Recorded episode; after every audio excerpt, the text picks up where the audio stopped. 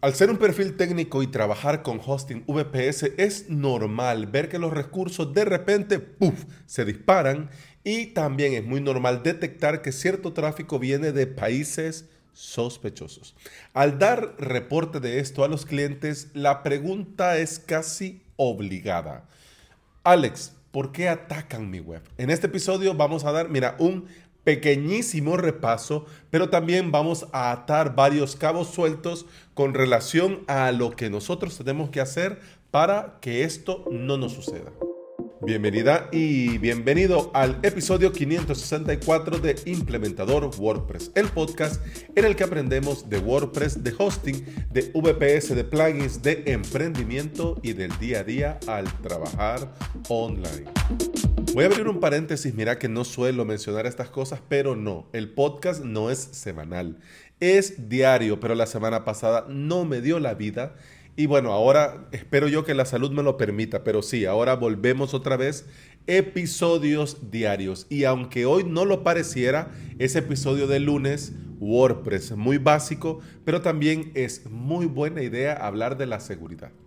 Y hablando de esto, lo primero que tenés que saber es que estos ataques a los sitios web no son personales, no es algo en contra tuya o en contra de tu cliente, no van contra un nombre y un apellido o contra una marca. Bueno, salvo que seas una gran marca o alguien muy VIP. En ese caso, posiblemente sí, por otras cuestiones, por algo que dijiste o algunos radicales que quieran, bueno, ir en contra de tus principios o de tu marca o de tu público objetivo y por eso puede ser. Pero de lo contrario, vos, yo, la gente de a pie no van contra nosotros, ¿ok?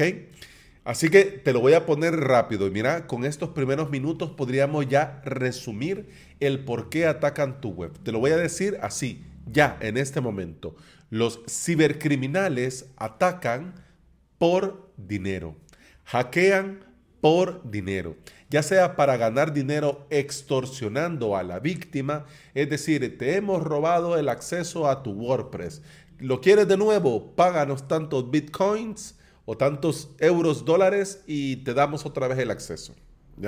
O para ahorrarse dinero usando tu web o tu VPS para tener recursos. Es decir, quieren minar criptomonedas, quieren atacar a otros objetivos, quieren montarse un, una herramienta para enviar spam masivos, no lo van a hacer desde sus servidores, obviamente, pues hackean el tuyo y en el tuyo montan sus cosas y claro, vos pagando religiosamente, pero qué raro, si solo tengo 5 WordPress y este servidor va a tope, qué raro. Bien, entonces por eso lo hacen, lo hacen por dinero, ya sea para ganar con una extorsión para después, ¿lo quieres de nuevo? Pues paga o para ahorrarse ellos dinero usando tu web o tu servidor para sus fines malévolos.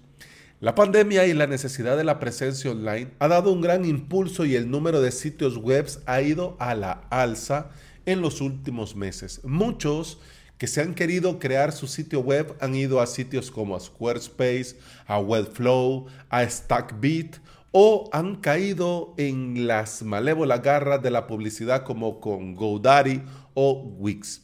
En esos casos, esas empresas tienen que garantizar la seguridad. En el caso de nuestro querido WordPress, nuestro proveedor de hosting tiene que hacer su tarea del lado del servidor. Y nosotros desde nuestro WordPress. Si sos de los míos y estás del lado claro de la fuerza, es decir, si estás dentro del hosting VPS, somos nosotros los que tenemos que estar pendientes de nuestro WordPress, de nuestro panel y de nuestro VPS.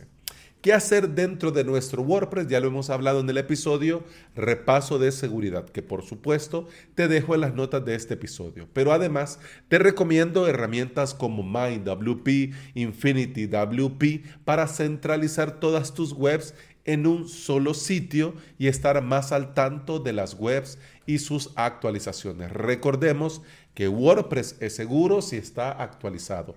Y si está actualizado, WordPress es seguro. Problema con nosotros es que en nuestro día a día olvidamos estas webs en las que no estamos creando contenido a diario o con cierta frecuencia. Entonces para este tipo de sitios nos vienen muy bien herramientas como MindWP e Infinity WP. De hecho, también existe Manage WordPress, Manage WP, pero este es un servicio SaaS que te provee el propio GoDaddy.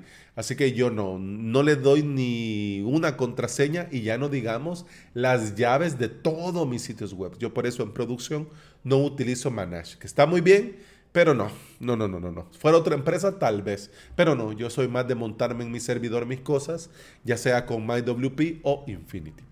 La seguridad de nuestro panel de control también va a depender mucho del tipo de panel que utilicemos. Si es estilo Round Cloud, si es estilo Moz, se actualizan estos automáticamente porque no se instalan en nuestro servidor, sino que solo se conectan. Si tu panel de control es del estilo Ples, Estia, Cyber Panel, WebAdmin, etc., es decir, que si te lo has instalado en tu servidor, lo primero que tenemos que hacer es estar actualizados. No solo por las nuevas características, sino por las correcciones en el tema de la seguridad. Tener nuestro panel actualizado nos garantiza la seguridad desde ese lado. Y el servidor, claro, el servidor VPS, bueno, ya aparece, como te decía en un inicio, ya aparece este episodio de miércoles, pero no. Vamos a lo que tenemos que hacer para mantener nuestro VPS seguro.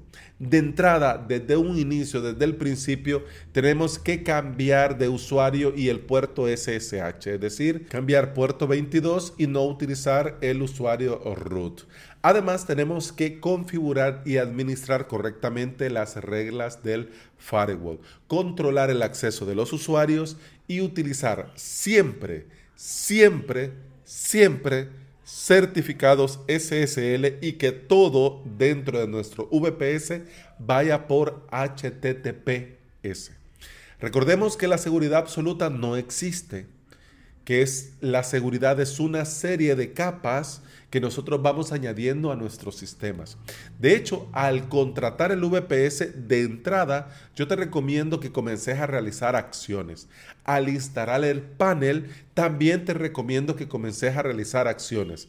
Por ejemplo, cambiar el usuario por defecto, cambiar el puerto, etcétera, etcétera. Luego, cuando instalamos un panel, también debemos de verificar que nuestro panel esté seguro y tomar acciones dentro del panel activar el bloqueo de ataques, el fail to ban, activar el firewall, verificar que las reglas del firewall se estén actualizando correctamente y de esta forma vamos a tener seguro desde nuestro servidor, nuestro panel y por supuesto nuestras webs que van a funcionar sin problemas. Además del dinero, fíjate que te lo dije en un principio, ¿por qué atacan mi web? Por dinero. Mm. La segunda parte de esta respuesta sería porque pueden. ¿Por qué atacan mi web? Porque pueden. ¿Por qué atacan mi servidor? Porque pueden. Así que si nosotros hacemos nuestras tareas, aunque quieran, no van a poder atacarnos. Y bueno, eso ha sido todo por este episodio. Feliz lunes, feliz inicio de semana. Te recuerdo que puedes escuchar más de este podcast en todas las aplicaciones de podcasting. Por supuesto, Apple Podcast, Google Podcast, iBox y Spotify.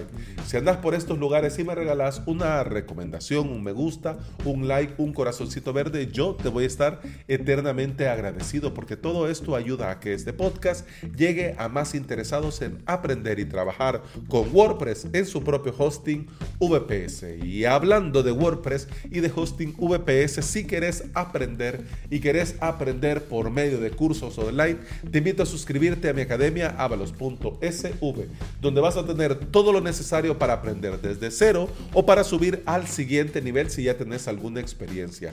La suscripción te da acceso a todo el contenido premium, a hosting de pruebas, a soporte y a mucho, mucho más. Así que si te querés suscribir, me decís, Alex, te escuché del podcast y yo mira, doblemente encantado porque además de darte la bienvenida como suscriptor, sé que también sos oyente de implementador WordPress. Y bueno, eso ha sido todo por hoy. Muchas gracias por estar aquí. Muchas gracias por escuchar. Con el podcast continuamos mañana. Hasta entonces, salud.